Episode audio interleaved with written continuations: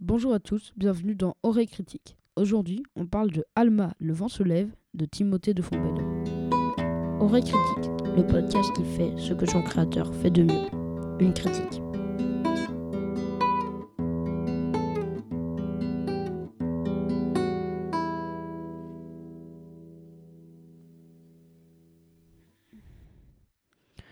Alma, le vent se lève est un roman de Timothée de Fontbelle paru en 2020 aux éditions Gallimard Jeunesse.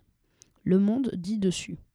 Avec Alma, le vent se lève, l'auteur jeunesse ne fait pas que conjuguer aventure, fresque historique et récit initiatique. Il aborde surtout la traite négrière avec une justesse rare. Le roman a été nominé pour le prix Sorcière en juin 2020. Et on commence par le résumé. 1786. Le jour où son petit frère disparaît, Alma part sur ses traces, loin de sa famille et de la vallée d'Afrique qui les protégeait du reste du monde. Au même moment, dans le port de Lisbonne, Joseph Mars se glisse clandestinement à bord d'un navire de traite, la Douce Amélie. Il est à la recherche d'un immense trésor. Dans le tourbillon de l'Atlantique, entre l'Afrique, l'Europe et les Caraïbes, leur quête et leur destin les mènent irrésistiblement l'un vers l'autre.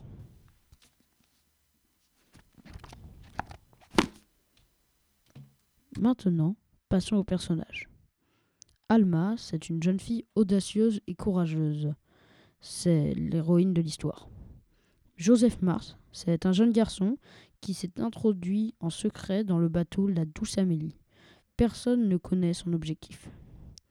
Lazare Gardel, c'est le capitaine du bateau La Douce Amélie.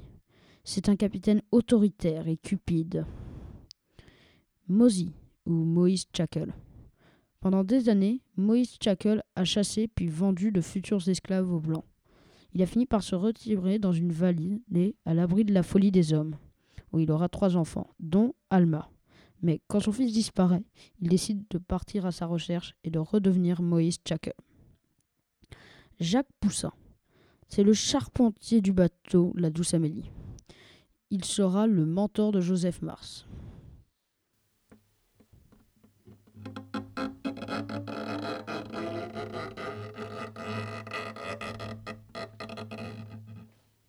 J'avais beaucoup d'attentes envers ce roman, car Timothée de Fontbelle est un auteur que j'apprécie beaucoup. Et sincèrement, je n'ai pas été déçu.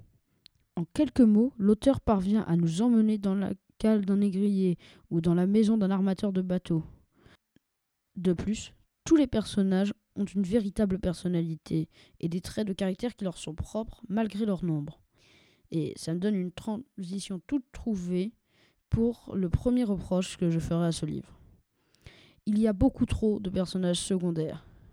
Et c'est pas qu'ils sont inintéressants en soi, mais c'est qu'il y a au moins une quinzaine de personnages que j'aurais aimé vous présenter mais soit ils ne sont importants qu'à la fin, donc je risque de vous spoiler, soit on ne sait pas assez de choses sur eux, soit on sent qu'ils vont être importants pour la suite, mais pour l'instant ils sont juste introduits. Bon, par contre, on peut apprécier le travail historique fait par l'auteur. On sent qu'il a vraiment fait des recherches sur le fonctionnement du bateau, certaines habitudes des familles nobles de l'époque, etc. Par contre, les motivations de certains personnages restent inconnues jusqu'à très tard dans le récit. Et il peut donc arriver qu'on ait du mal à comprendre pourquoi ils font certaines actions. Et pour finir, je veux saluer les magnifiques illustrations de François Place. J'ai eu un véritable coup de cœur sur ce roman. Donc, je lui accorde la note de 17,5 sur 20. Voilà, cet épisode est fini.